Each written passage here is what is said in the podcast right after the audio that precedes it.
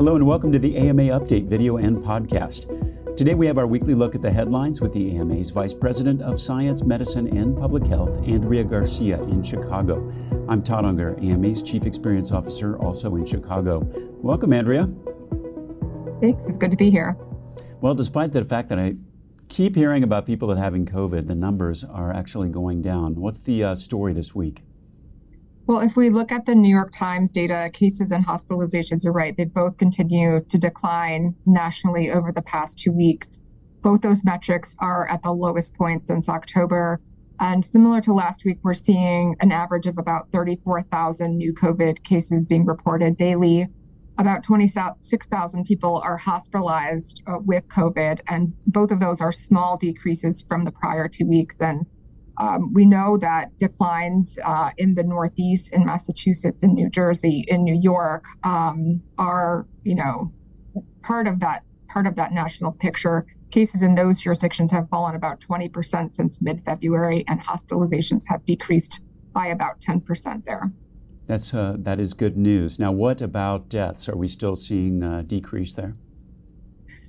So deaths are a little more complicated, and last week we talked about how deaths were finally decreasing, but now it's being reported that death figures were artificially low due to delays in processing that data, and that, that information came from a C D C source.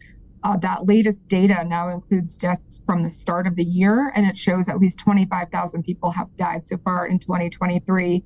If we look at uh, the March fifth data, we're seeing a daily average of about five hundred thirty-eight deaths per day, which is a forty percent increase over the past two weeks. But again, um, there have been delays in reporting that information. We were, we were talking more in the three hundreds, I believe, in our, our last uh, discussion. So that is a significant differ- uh, difference. And although deaths are uh, still too high, we are seeing Uh, some states relaxing prevention measures as we get closer to May eleventh and the end of the public health emergency.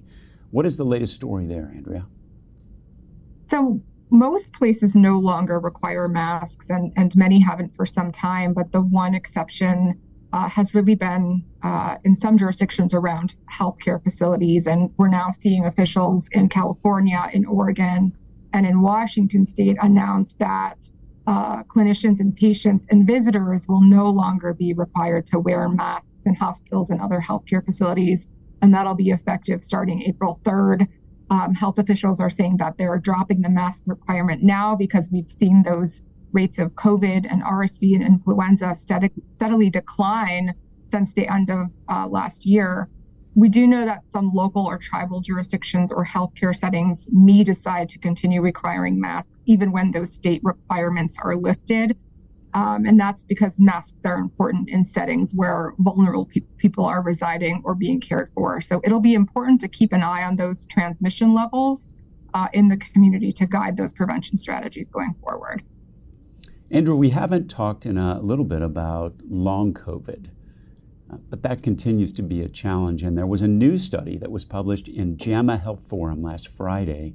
What did that new study tell us? Well, we know many people experience those ongoing symptoms following a COVID infection, but we know less about the long-term outcomes from those individuals, and that is what this particular study looked at. Um, it used insurance claim data for more than thirteen thousand adults with long COVID and more than twenty-six thousand without COVID during a twenty-four month or a twelve month follow-up period. Uh, Researchers also controlled for other factors that were present prior to infection. And what they found was that individuals who experience long COVID are at high risk for a range of adverse health outcomes, and that included a double risk of death in the year following the infection. Andrea, that is a really startling statistic. What other adverse health outcomes are we talking about here? Those with long COVID were also roughly two times more likely to experience cardio- cardiovascular events, so think arrhythmias, stroke, heart failure, coronary artery disease. Pulmonary conditions were also common. Uh, the risk of pulmonary embolism more than tripled, while the risk of C O P D and moderate or severe L, uh, asthma nearly doubled for those with long COVID. And those results uh, certainly indicate a need for continuing monitoring of at-risk individuals, um, particularly in those areas of cardiovascular and pulmonary management. And as we move out of this acute phase of the pandemic, this will continue to be an area requiring further study so we can better care for individuals who are still suffering. Medicine doesn't stand still, and at the A M A, neither do we. A M A members are physicians like you who are shaping the future of medicine. Become a member today and join the movement. Visit ama-assn.org slash moving medicine.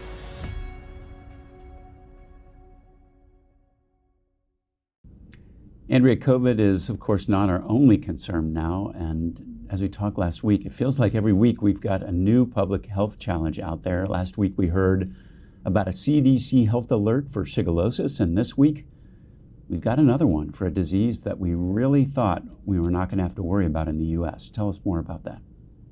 Yeah, so on Friday, C D C issued a health advisory, or a H A N, related to measles exposure. And this was at a large event in Kentucky. And their purpose was to notify clinicians and public health officials of the situation.